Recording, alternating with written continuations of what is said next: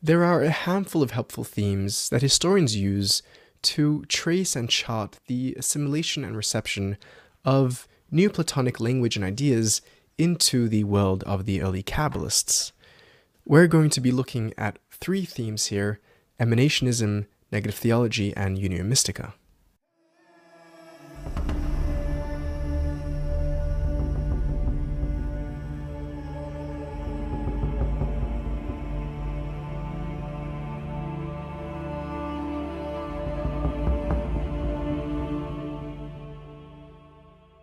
This series is being produced in collaboration with some of my great friends and scholars over here on YouTube Justin Sledge on Esoterica, Filip Holm on Let's Talk Religion, Angela Puca on Angela Symposium, Dan Attrell on The Modern Hermeticist, and John Vervaeke. Links all down in the description.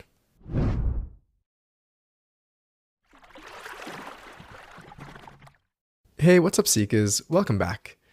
There are a handful of themes that historians use to trace the assimilation of Neoplatonic language and ideas into the world of the Kabbalists. The first and perhaps most obvious is the Neoplatonic theme of emanation, the belief that God or the One does not create the world in some kind of voluntary act, bringing something outside of it from nothing suddenly into being, but rather that God or the One emanates existence from itself by the very definition of its own goodness and fullness, continually flowing its own being into existence as we know it. Next, there is the Platonic theory of forms, namely the existence of perfect archetypes from which all perceivable reality is derived, as mere imitations of the forms, each thing in existence striving to reach more realness by better and closer approximating its ideal form. A circle down here in this world that you and I know and see, reasons Plato, is a mere approximation of the circle, the idea of circularity itself. And the closer the terrestrial circle that you and I can see is to the true form or idea of the circle, the more circular it is. And the same applies to all things for the Platonists. A few hundred years down the line, by the time we get to the Neoplatonists, this theory of the forms becomes incorporated into the theory of emanation and takes on a hypostatic nature, namely, that the primary forms that emerge from the One are seen as metaphysical entities, these divine powers which constitute the very chain of being itself, mediating between the one and the many, between absolute reality and our imperfect reality down here, this flowing from absolute unity into plurality and multiplicity. The purpose of this great chain of being, comprising of these ideal forms, serves a philosophical purpose. It serves to answer the most basic metaphysical question of philosophical mysticism, the problem of the one and the many. The problem is how does the one, the infinite, the incomparable, bring into being our world, the many, that which is finite, composite, contingent, and flawed? We all know that the gap between the infinite and the finite itself, that gap is infinite and should be logically impossible to cross. The brilliant mechanism that Neoplatonism employs to bridge this impossible gap is this emanative process known as the Great Chain of Being. The typical order of this chain found among the Neoplatonists begins with, as we said, the One, which is beyond all being and description. The One, through a process of reflecting upon itself, produces a perfect mirror image of itself known as nous, or intellect, what we might today call consciousness or mind at large. Nous, this mind as the Neoplatonists have it, in turning its gaze from the one, produces soul, also known as world soul, which in turn emanates nature or the material world as we know it. That is a very, very basic overview of the primary tenets of the Neoplatonic chain of being. Check out Philip's video for a much more detailed elaboration on the Great Chain. This Neoplatonic interpretation of the theory of the forms from Plato is seen by Moshe Idel and others as finding articulation in the Kabbalistic theory of the Sfirot, the divine channels by which the ineffable Ein Sof, the infinite God of the Kabbalists, the One, emanates itself into our multifaceted reality. The third theme that academics use to trace the reception of Neoplatonism into the world of the Kabbalists is the theme of unio mystica, or as the Neoplatonists know it, henosis, the mystical union becoming one with God. The idea that the human can traverse, transcend, and climb up beyond the realm of the material, out of the proverbial Platonic cave of shadows, to reach the sun itself, to unite with God, or to become one with the One, henosis, or as the Kabbalists might call it, to reach a state of dveikut, achdut, or yichud with the infinite Ein Sof, with God itself. And lastly, to trace the Neoplatonic reception amongst the early Kabbalists, we have the theme of negative theology, the concept that nothing can be known or said about the One or God, that we cannot come closer to God through any positive affirmations, but that we can only negate all that stands between us to come closer to that which is unthinkable, unspeakable, the ineffable, or as the Kabbalist and Jewish philosophers put it, tachlis hayedia asher de'acha, that when it comes to God, the pinnacle of knowledge is to know that one does not know, and only in that not knowing can one come to know something. What we would call negative theology, also sometimes known as apophatic theology. The activity of tracing the influence of one broad and diverse school of thought on another equally broad and diverse one is a difficult and treacherous one, some would say a foolhardy one, and requires an intimate knowledge of numerous texts and thinkers from both schools in their original languages and contexts, as well as a sensitivity to the cultural and linguistic particularity of each of the compared parties,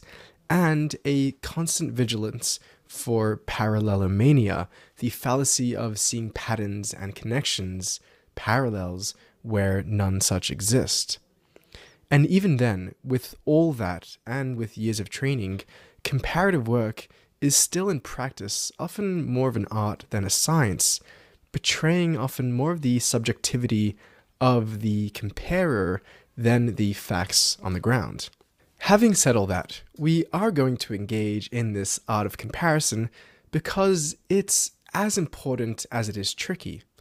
To guide us along with our comparison, we're going to use the themes we outlined above as broad signposts along the way, and we'll try bolster the case that we're making with more specific examples and quotes from the Kabbalists themselves throughout the ages. To kick off our study of the relationship between the Kabbalists from 12th century Provence to 16th century Safed and the Neoplatonic philosophers from Plotinus in the 3rd century to the closing of the Platonic Academy by Emperor Justinian in the 6th, we must begin with one of the many streams that flow from these late Greek philosophers that bridge them with the 12th century Kabbalists, namely the medieval Jewish Neoplatonists. The Jewish Neoplatonists and Neoplatonically influenced Jewish philosophers spanning from Isaac Israeli in the 10th century to Solomon ibn Gabirol and Bachya ibn Pekudei in the 11th to Abraham ibn Ezra and Yehuda Levi in the 12th are, according to Altmann, Stern, Afterman, and others, the first to articulate a Jewish version of Neoplatonism, a Jewish version of the Neoplatonic journey and goal of the human soul to unite with God, to reunite with the One. What these brilliant Jewish thinkers, working over the course of three centuries, do is interpret Rabbinic Judaism through the lenses of the dominant philosophical school of their time, creatively rereading the Neoplatonic journey of emanation from and return to the One, the ascending journey of purification, illumination, and mystical union, reading this as the inner purpose of Judaism and the meaning of her commandments. With a particular focus on the biblical commandments to cleave to God, ledavka bo, which was now read as an instruction for a spiritual return and mystical union with God, a reading which is not done up until the 10th and 11th century with these Jewish Neoplatonists. We now, reading these biblical verses a thousand years after the Jewish Neoplatonists made this creative, philosophical, spiritualized reading, we take it for granted, and we may even assume that it is the obvious, straightforward meaning of the text. It isn't, though. The fact that we think it is is a testament to how successful their creative rereading and synthesis of Judaism and Neoplatonism was. This Jewish Platonized line of thinking, spearheaded by Isaac Israeli, expanded by Ibn Gabirol, and continued by the Ibn Ezras, Yehuda Levi, and Bachya ibn Pekudei, to quote Adam Afterman, produced a revolutionary interpretation of Judaism in Neoplatonic categories of emanation, illumination, transformation, and union with the One, with God, effectively reshaping Rabbinic Judaism by rebirthing a spiritual and mystical interpretation of the biblical Dveikut in Platonic terms. This grand synthesis between Judaism and Platonism, the second of its kind, the first conducted by Philo of Alexandria a thousand years earlier, but by and large unnoticed in Jewish philosophical history, Philo found reception more in the early Christian church fathers than he ever did in Jewish philosophy. But this second reunion between Judaism and Platonism, between Moses and Plato in the 10th to 13th century, went on, according to Altmann and others, to bring an entirely new understanding of the biblical idea of Dveikut as union, as well as one which contained the entire Neoplatonic axis and spiritual transformation and return. The early Kabbalists, coming hot off the heels of these Jewish Neoplatonists, are well aware of what they're up to, and quote them repeatedly in their own treatment of the soul's union with the metaphysical realms and ultimately with God, opening up our first real flow of influence of Platonic and Neoplatonic ideas into the fertile minds of the early Kabbalists. We've bunched these Jewish Neoplatonists into one bundle here for sake of convenience, but in reality, each one is up to their own thing and doing it independently in their own unique way. I highly recommend reading chapter 5 in Adam Afterman's brilliant And They Shall Become One Flesh to see each one fleshed out in some fine detail with copious quotations and citations to both primary and secondary literature that he's able to do there that we cannot do here in a brief YouTube video. Afterman traces the way in which this Neoplatonic concept and terminology of union was adopted into the Kabbalistic systems, enriching the mystical path leading to union with the divine. The first Kabbalists, writing at the close of the 12th century in southern France and a little later in northern Spain, had an ear open to this Neoplatonic language of union and return, which had already been made kosher by their Jewish philosophical predecessors. The early Kabbalists took on this spiritualized language, describing the overflow from the One, from God, as well as the return to God, the path of union and communion with One, combining it, following their philosophical Jewish predecessors, with the biblical commandments to cleave to God, giving birth to the Kabbalistic version of Dvekut, one of the central goals in the life of the mystic, and in their view, of Judaism as a whole. The early Kabbalists, such as Yitzchak Sagi Nahor, Isaac the Blind, the first Kabbalist to commit Kabbalah to writing since the inception of Kabbalah proper on the European continent, added something unique to this story of union with God that differentiates it from the philosophers that preceded them. What they added would go on to be immensely important for all of Jewish mysticism to follow. What they added was that not only could the mystic practitioner come to a state of union or communion with God, an immensely purifying, transformative, and enlightening process for the mystic to experience and undergo themselves, reconstructing their very conception of self and their relationship with the world around them. But according to the early Kabbalists, those engaged in this process of coming close to and eventually uniting with God had a transformative and nourishing impact not only on themselves, but on God as well. The Kabbalists, in their uniting with God, achieved through the ritual performance of the mitzvot, prayer, Torah study, contemplation and meditation, kavanah and hitbonenut, saw themselves as partaking in the divine drama of creation, revelation, and redemption, themselves playing a crucial redemptive role for God, God's self. Specifically, for the feminine aspect of God, the Shekhinah, who sat in the dust of exile, separated from her masculine counterpart, her lover, Kudsha Brich Hu, the Holy One, blessed be He. It was the Kabbalist's sacred duty to unite Kudsha Brich Hu and Shekhinah, uniting God itself, redeeming God from its own state of exile and self banishment,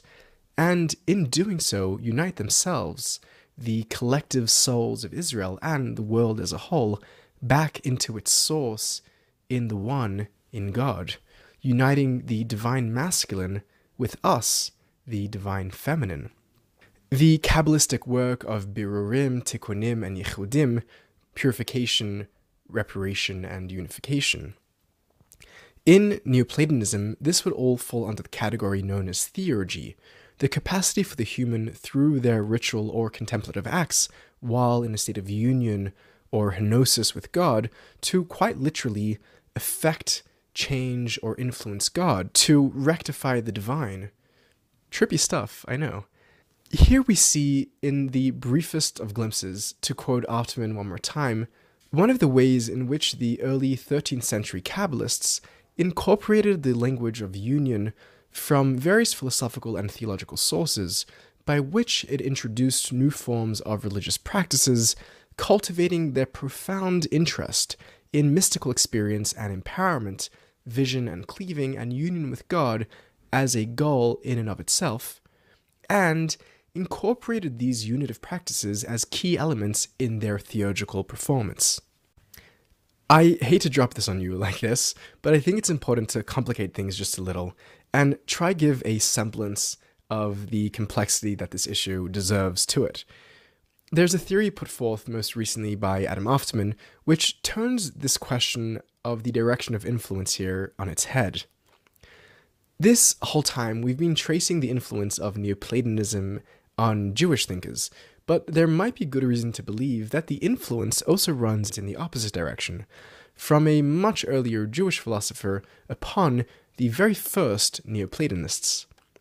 Influence is a funny thing like that, as you'll see that when we zoom into it, it ends up looking a lot more like multiple streams continually converging and irrigating each other, often in wildly unexpected, unpredictable, and sometimes even unobservable ways, rather than a clear, unilateral dump of ideas from one school to the other. The Jewish philosopher who influenced Neoplatonism that we're speaking of is considered the first Jewish philosopher ever, who precedes Plotinus, the father of Neoplatonism, by a good 200 years, a man by the name of Philo of Alexandria. Philo, living at the time in the rich cultural world of Hellenized Alexandria, engaged in a highly creative and influential attempt to synthesize Greek thought with the Bible Philo, in his work of synthesizing, struck upon some radically rich ideas that would shape the future of religious philosophical thought for millennia. It's fairly well known that it's largely from Philo that the author of the Fourth Gospel and the early Church Fathers get their concept of the Logos, the Word made flesh, following Philo's creative synthesis of Platonic, Stoic, and biblical ideas. However, there's another concept which Philo potentially bequeaths to Western philosophical thought, whose transition is lesser known but no less influential. Philo's reading of the biblical instruction, the biblical commandment, in fact, to cleave to God through a Platonic lens, namely of the ascent of the soul or the mind to the supreme form, to the good. The reading together of these two notions, argues Afterman, brings to birth the very concept of unio mystica, the belief that the essence of the individual, whatever it is, may ascend towards and actually unite with God. This union in Philo's reading is the intent of the biblical commandment, And this reading, argues Afterman, goes on to influence and form the father of Neoplatonism, Plotinus's own notion of the ascent of the soul to the One, the capacity for the soul to unite with it in a state of henosis, a state of at one-ment, unio mystica, a concept which he and his school then go on to bequeath to all of Western mysticism, Jewish, Christian, and Muslim to follow. What we have here, according to this hypothesis, is a Hellenized Alexandrian Jew at the turn of the millennia, reading his Bible in Greek, literally and conceptually, giving birth to the philosophical mystical concept of mystical union, an idea which makes its way down the trickle of time 200 years on to Plotinus, the father of Neoplatonism, who goes on to make it a centerpiece of his exquisite philosophy, which, some 600 years later, would be translated into Arabic, making its way back to Jewish philosophers studying their Muslim contemporaries and from them the idea would be passed on into the hands of the Jewish mystics, the Kabbalists, another about 200 years later, 1200 years in total since Philo had first put together this idea in the depths of perhaps his own mystical ecstasy, philosophical speculation, or both. Somewhere, who knows, in the streets or grottos of Alexandria, a thousand miles from Provence, the birthplace of Kabbalah. The next theme that we're going to look at today is that of negative theology, the belief that no positive affirmation can be made about God or the One at all,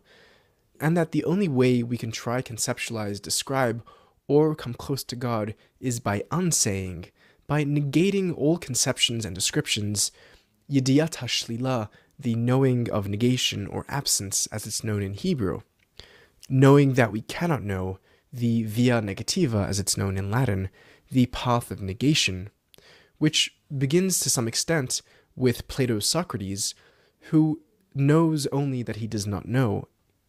Negative theology really gets off the ground with Philo, who we spoke about earlier, the first Jewish philosopher, and Plotinus, the father of Neoplatonism, and goes on to become a staple of Neoplatonic thought, adapted into Christianity primarily by Pseudo Dionysius, and flowers in Islam in people like Ibn Arabi and Rumi.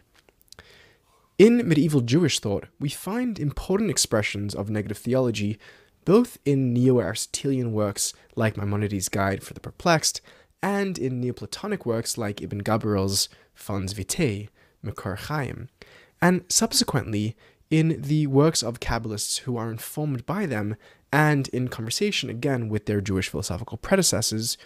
again drawing a chain back from the Kabbalists to the Jewish philosophers to the Muslim Christian philosophers, all the way back to Plotinus, Philo, and Plato. We've presented classes here before on the channel on Maimonides' Negative Theology, the most famous articulation of negative theology in Jewish history, and I recommend checking out those videos that we made if you'd like an understanding of some of the philosophical background to what we're about to discuss here in the world of the Kabbalists. There are many avenues through which one can approach a subject as large as negative theology and Kabbalah. It's really a huge place, and it's hard to know where to begin. Let us come at it then from one angle the name that the Kabbalists give to God, and see where that takes us. One of the primary names that the Kabbalists use to describe God is Ein Sof. You may be familiar with this term. Ein Sof is an explicitly negative term, I don't mean negative here, by the way, in like a value sense, but simply that it's a term which negates as opposed to a term which affirms. That's what I mean when I say negative theology. Don't think sad emo theologians. Think negating theologians. Ein or ayin means none or without, and sof means end or limit. Ein sof together literally means limitless or infinite, namely that about which we can say nothing other than that it has no limit. This classic Kabbalistic way of referring to God simply as the absence of limit is a classic negative term. The Kabbalists also refer to God simply as ayin, nothingness, or emptiness, which only deepens their negative theology. Not only an absence of limit, just absence at all per se is how they describe God. There, in this absence of anything, according to the Kabbalists, one finds the true nothingness of God. Azriel of Gerona, an early Kabbalist, in one line of many that deserves to be collected into a small book called Zen Koans from the Kabbalists, describes, or rather undescribes, the Ein Sof as, without distinction, equally nothing and being, the complete simplicity and non differentiation that is called unity. This negative conception is a radical notion of God. It's not merely a transcendent God that is beyond the world, but rather it is that which transcends transcendence itself, that which lays waste to the very categories of transcendence and immanence. It is none other than the none other, to riff on Nicholas of Cusa, the one which transcends not only the category of numbers, as per the Tikkun Zohar, but that which transcends the very categories of being and nothingness itself, of existence and non existence. That which to merely say so much as that it exists is already saying too much. This is a radical and sophisticated conception of God, and it's one which didn't just appear out of nowhere in the 12th century. Gershom Scholem, the famous founding father of the modern academic study of Jewish mysticism, who we discussed in the opening episode, theorized a Neoplatonic origin for the negative theology of the Kabbalists. But he rejected a proposal made by earlier scholars that the Hebrew term itself, Ein Sof, was a translated form of the Greek apeiron or the Arabic la nihaya, which both literally mean that which is without limit, a peras la nihaya, without limit, which then would parallel the Kabbalists' Ein Sof, without limit. Scholem instead proposes that the term Ein Sof was a mutation of the Hebrew phrase ad Ein Sof, until no end, amongst others, but while rejecting the linguistic, this direct linguistic connection, Scholem did believe that conceptually the negative theology of the Kabbalists was almost identical with that of the Neoplatonists, giving the Kabbalists what Scholem delightfully calls a mystical agnosticism. This affinity between Neoplatonic negative theology and the Kabbalists' Ein Sof is not just one dreamt up by creative historians, but one which is observed and noted by the Kabbalists themselves. The 12th century Kabbalist Azriel of Gerona, who we quoted earlier, writes Ein Sof is the absolute indistinctiveness in the perfect unity in which there is no change, and since it is limitless, nothing exists outside of it. Since it is above everything, it is the principle in which everything hidden and visible meet. And since it is hidden, it is the source of both faith and disbelief. The philosophers, writes Azriel, agree with those who say that our comprehension of it can take place only through the path of negation. Here we hear the echoes, loud and clear, of the poetic philosophical negative mysticism of Plotinus and his students throughout the ages, particularly someone like the Jewish philosopher Yehuda Halevi, as Scholem points out in Azriel's description of the Ein Sof as both a source of belief and disbelief, theism and atheism. And Azriel acknowledges that this idea is shared by the philosophers and the Kabbalists, an observation of the similarity not just conjured by 20th and 21st century historians, but one which the very first Kabbalists themselves recognize and don't mind admitting. This adaptation of a mystical, unknowable God, just to go into this point a little, does create some tension when contrasted with the personal, creating, ruling, revealing, and redeeming God of the Bible and rabbinic literature, a basic tension found in really any tradition that is both theistic and mystical. In the Western philosophical context, this tension is often the result of the adoption and of the attempted amalgamation of Greek, specifically Neoplatonic concepts like the one with the biblical or Quranic notion of God, who is typically a lot more than just an abstract, unknowable principle. This amalgamation project which we know goes as far back as Philo of Alexandria at the turn of the millennia, continues right through the Middle Ages. For the philosopher, God is a principle, a construct, an it, while for the religious thinker, God is a person, a reality, a you. The challenge and tension arises when the philosopher and the religious thinker are the same person, what do they make of their God, who is both principle and person, both it and thou? There's no one way that the Kabbalists answer this very difficult question. Their thinking is as diverse as any collection of individuals that have been lumped together by fate and history. Some early Kabbalists, like Azriel of Gerona, in his commentary on the Ten Sfirot, at times identifies Ein Sof with the God of the Bible, the Yotzer Bereshit, the demiurge of Genesis, as they refer to him, the God who fashions the world into being, transforming, as Scholem puts it, the most hidden element in God, the God of the philosophers and mystics, into the most public, paving the way for the personalization of the term Ein Sof, which goes from being the designation of an abstract concept which we've been describing, a mere placeholder for that which cannot be placed or held, to becoming the proper name for the object of faith for millions. A mixing of the personal and impersonal revealed and concealed, giving us the uniquely Kabbalistic expression Ein Sof Baruch Hu, infinity, blessed be He. oh, the irony. While other Kabbalists, like the great Nachmanides in his famous commentary on the Torah, avoids using the term Ein Sof almost entirely, sticking instead to traditional names for God, giving us reason to believe that for him, the God at play in Genesis through Deuteronomy is only that of God which manifests via the Sfirot, while the hidden infinite aspect of God, God as Ein Sof, as the infinite, unknowable, unspeakable, makes no appearance in the Bible.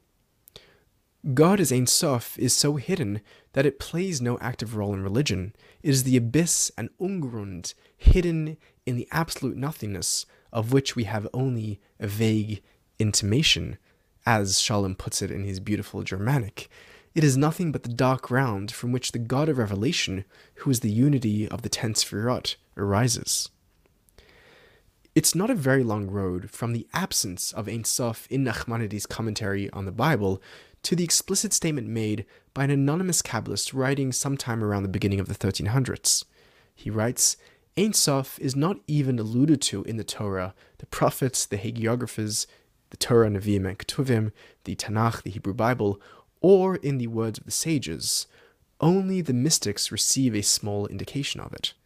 Namely, that the God of creation, revelation, and redemption, the God of the Bible, the God of religion, a divinity which has any relation to our world is only the dynamic unity of the emanation of the ten Sfirot. It is not God's true hidden self, the Ein Sof. You could see why the Kabbalists try to discuss their ideas with caution and not publicize them to just everyone and anyone. These are challenging and rightfully controversial thoughts about the most important questions of faith, God itself. Don't even get me started on the Kabbalist extended deliberation on the question of the identity or non identity of God as Ein Sof with the first Sphira, which represents for the Kabbalist God's will, Keter, a deliberation which so closely parallels the Neoplatonic question of the relationship between the One and the first emanation from the One, Nous, mind, that if you took either of the texts and just replaced the Greek and Hebrew terms and strip them of any easy cultural identifiers, I really think that many a student of Kabbalah and philosophy would be hard pressed to tell you if what they had in their hands belonged to Athens or to Jerusalem. Moshe Idel, who we mentioned earlier, buys into most of Scholem's theory here on the similarity between the Neoplatonists and the Kabbalists on this question of negative theology, but Idel objects to the assumption that this negative theology was the whole story for the early Kabbalists. Idel speculates, somewhat curiously, that the Kabbalists actually had two sides to their theology. One which was more exoteric, more on the outside, the more the public version, which was the negative version of their theology, and one more esoteric, hidden, positive version of their theology for those who really knew what's up. Apophasis on the outside, cataphasis on the inside. Mm-mm. Idel argues that the negative Ein Sof that we find in the early Kabbalists wasn't their truest esoteric theology. Their real esoteric belief was in an anthropomorphic infinity. a infinity, that which has no limits, the infinite, that also had some sort of human components or shape. A secret belief that the infinite God, which also included personhood, the proper object for religious veneration, was greater, or in some sense truer, than the contentless God of the philosopher. If you want to see something really cool, check out Rudolf Otto's Mysticism East and West for a fascinating parallel in Hinduism in their preference for Ishvara, God as personhood, over Brahman at times, God as the impersonal and transcendent.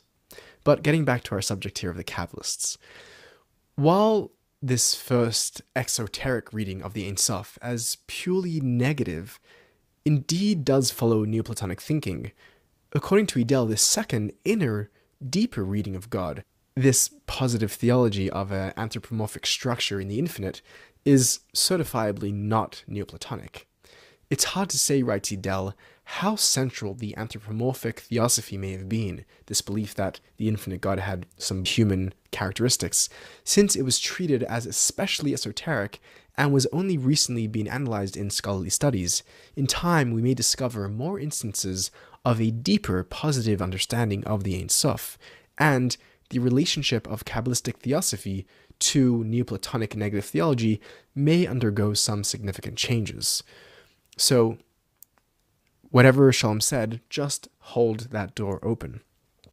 For this reason, Idel cautions against assuming a strong Neoplatonic influence on early Kabbalistic negative theology, and believes that we should be looking for this negative influence more strongly in the Kabbalists of the Renaissance, who we'll be covering in next episode. And when we look for the early Kabbalistic influence of Neoplatonism, we should instead be looking in the positive realm of the Kabbalistic Sfirot in their relation to the Neoplatonic chain of emanation, as opposed to focusing on the negative side of the Kabbalist theology.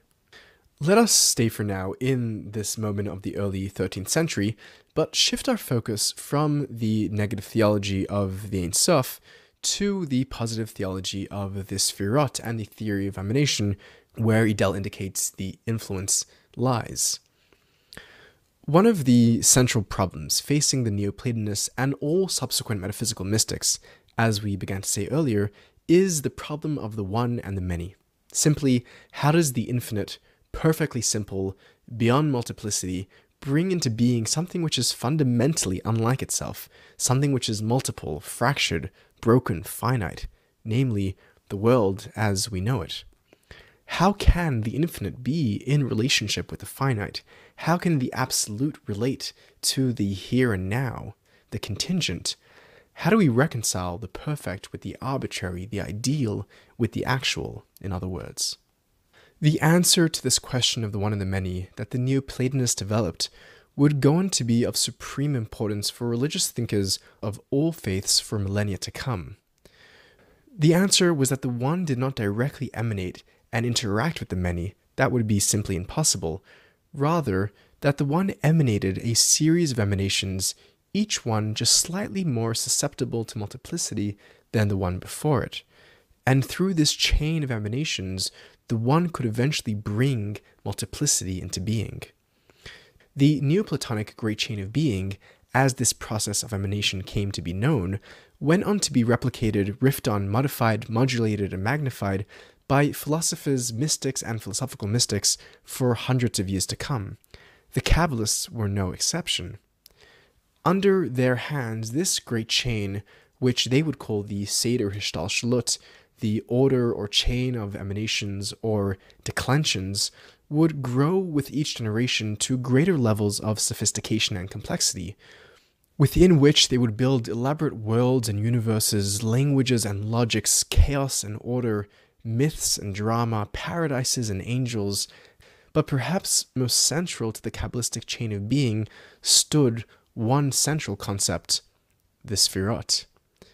The first depiction of the Sfirot begins in the mysterious Sefer Yetzirah, the Book of Formation, in which the Sfirot are seen as something like 10 mythical numbers with which God creates reality.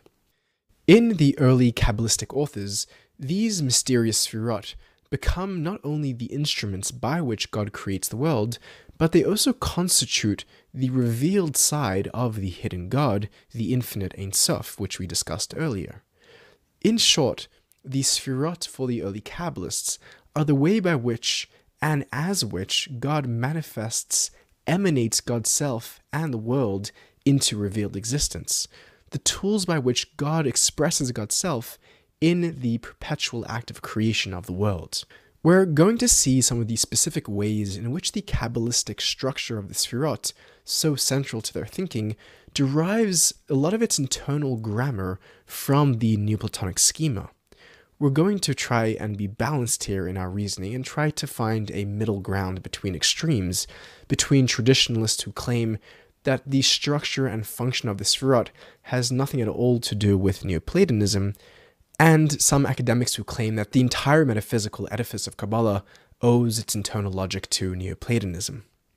Both positions, which seem to have some strong a priori assumptions, skewing a fair, open examination of the evidence as it presents itself to us. Moshe Idel brings our attention to the central role played by the first three Sfirot in the early Kabbalistic thinkers like Isaac the Blind and Jacob ben Sheshet,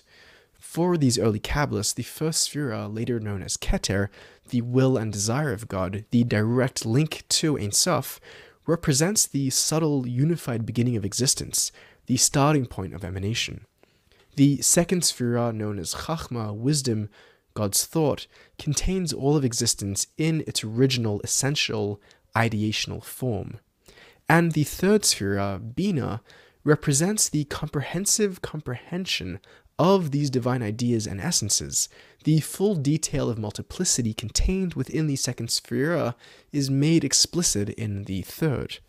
Thus, to quote Idel, passage from the first to the second sphera is a passage from unity to multiplicity, although the multiplicity is realized fully as such only in the third sphera. If the Neoplatonic parallel to this triadic emanative structure isn't jumping out at you by itself, let me allow Ben Sheshet, the Kabbalist, himself to explain. This is the statement of the philosophers, writes Ben Sheshet, the Kabbalist, who arranged these four the intellect, the will, the spiritual, and the natural. The will is the divine will, under it is the intellect, namely the active intellect, under that the soul, i.e., the intellective soul, under it the natural we see that the Aleph, the first Sphira Keter in our terms, corresponds to the divine will in their terms, and Yud, the second Sphira Chachma in our terms, corresponds to the active intellect in theirs, and so on. Without getting too deep into the weeds of ancient and then metaphysical comparative metaphysics, what we find here is the Kabbalists themselves drawing direct comparisons between their own cosmologies and metaphysics their sacred structures of reality, which, in their view, remember, derives from ancient unbroken traditions of Jewish mysticism, comparing these these ancient ideas with positions found in the works of the philosopher, who we can assume here refers to Plotinus, as disguised most likely in the Arabic long version of the theology of Aristotle, where the divine will precedes nous, the active intellect, followed by soul and then nature an order and structure of reality that would have been familiar to the Kabbalists from the Jewish and Muslim Neoplatonists, thinkers like Ibn Gabirol, who placed divine will above nous, above the intellect, in their own theologized versions of this classic Neoplatonic schema of the one, the intellect, world, soul, and nature. This acknowledgement of the correspondence of their own Kabbalistic mystical concepts with the Neoplatonic schema despite the differences in terminology, which is clear, is repeated and made explicit by yet another of the founding Kabbalists, Azriel of Gerona. A contemporary of Ben Sheshet, who we just quoted, Azriel writes, The words of the wisdom of the Torah and the words of the aforementioned philosophers are as one, their way is one, and there is no difference between them but the terms alone. Get that? Thus, we see both Azriel and Ben Sheshet, two primary early Kabbalists, among the first to publicize Kabbalah to a wider audience, are also the first to recognize and note the similarity between Neoplatonic and Kabbalistic ideas, and not just random ideas, but the most central ideas, perhaps even adapting their terminology when discussing the second sphera in a Neoplatonic direction to appeal more to their philosophical readers, according to Idel.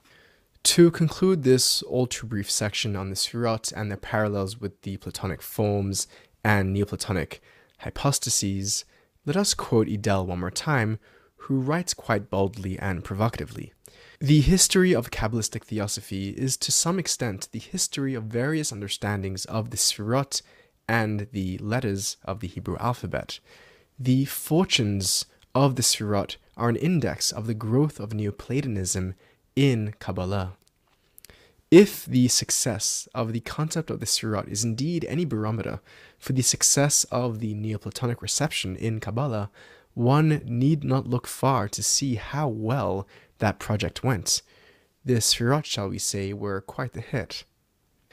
Just to be clear, Idel is not claiming that all of early Kabbalah is some kind of ripoff of Jewish Islamic Neoplatonism. Far from it, Idel is actually quite skeptical about what he considers the exaggerated formative role assumed by scholars of Neoplatonism on early Kabbalah. Idel shockingly argues that the antecedents of Kabbalah are not to be found primarily in Greek and pagan schools of thought, but rather within the texts and schools of Judaism herself,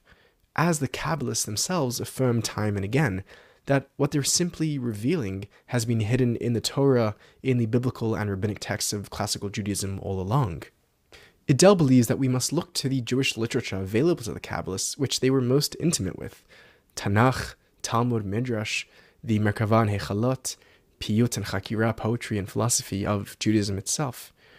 What Idel proposes is a silent growth of ancient Jewish esotericism a relatively organic evolution of Jewish mysticism that is consistent with the assertions of the Kabbalists themselves, who repeatedly assert that Kabbalah is a genuine ancient tradition, an esoteric interpretation of Judaism. This self perception of the Kabbalists has, for no particularly good reason, been systematically disregarded by modern researchers, writes Idel. The traditional understanding of Kabbalah needs, therefore, to be carefully re-evaluated, and serious work must be invested in Jewish texts, which need to be meticulously inspected as relevant sources for later mystical or mythical motifs amongst the Kabbalists, concludes Idel. I'd like to add one more source for the speculation of the Kabbalists, besides for the Neoplatonic that we've been already aware of since Scholem and earlier, and the Jewish sources which Idel only rightly draws to our attention. I think that there's a third source which is perhaps still overlooked in the scholarship, although Tomer Persico and some others have pointed in this direction. Besides for being scholars and thinkers exposed to a variety of schools of thought, I think there's still another source which we're overlooking here in the Kabbalistic formulation of Kabbalah, which is the human subject and human organism itself. Besides for being scholars, reading and engaging in all of these texts and schools of thought, which is the primary way which they're analyzed by, not surprisingly, scholars who are engaging in the history of thought, the early Kabbalists were also humans having human experiences. Among those experiences, it's safe to assume that being mystics, they were also having what we call mystical experiences. A mystic that, for sake of argument, experiences in their own subjectivity the unity of all reality, the oneness beneath and beyond all being, has to reconcile that experience with the multiplicity of their everyday ordinary reality, what they normally experience, which is the world of multiplicity. The juxtaposition of these two, the mystical experience on the one hand and the ordinary experience on the other, leads to a natural question, the question of the one and the many. This question of the one and the many, while indeed receiving important articulation and treatment by the Neoplatonists, is not a Neoplatonic question per se, it's a human question. It's a question that was asked by humans in the West that predated Neoplatonism, and a question that's been asked in the East by humans who, as far as we can tell, had no contact with Neoplatonic thought. And furthermore, the logic that humans have employed in their attempts to answer this basic human question, which arises in reaction to what's really a basic human experience, a mystical experience, the ants that have been proposed to it have taken on similar shape wherever it's been tried. Something that we, if we can put the pieces together, we could perhaps call a universal logic or grammar of mysticism. Something that still deserves critical exploration, This universality that we're proposing isn't some magical thinking or some early modern naive conjecture. It's just a product of there being a very limited number of sensible ways to reconcile the one with the many, and the better ones among them rose to the top naturally. Specific ideas such as a hierarchical great chain of being, bridging the one and the many, is a crowd favorite. Tied into that is a theory of emanation to explain the way that the one proverbially descends the proverbial ladder, together with a theory of return by which the soul comes back to its source in the true reality of the one, an idea which will be expressed by the Kabbalists as Ratzo V'Shov, leaning on the movement of the angels in Ezekiel's vision. Even ideas like Tzimtzum, the contraction of the divine self so that the world of multiplicity could come into being, these ideas and the ones we've been mentioning earlier, because of just how helpful they are in solving what is really a basic human question, the question of the one and the many, show up again and again all over the world in Mesopotamia, Egypt and Greece, Persia, Rome and Athens, China and India, Spain, France and Germany. We should be quick to jump to any premature conclusions of influence with a question so basic as this that also has a few limited good answers before exploring the possibility of a basic universal structure, logic, or grammar of mysticism per se, of this grand wrestle between unity and multiplicity as such. In the words of Menashe ben Yisrael, a fascinating 17th century Kabbalist, scholar, and diplomat who we'll hopefully have a chance to discuss in greater depth in the next class, while discussing the question of the immortality of the soul, Menashe writes like this Ancient philosophers like Pythagoras, Plato, Plotinus, and Aristotle had recognized this tenet, as if the nature of the truth compelled them to believe this principle without the reception of the divine law but by means of natural light alone.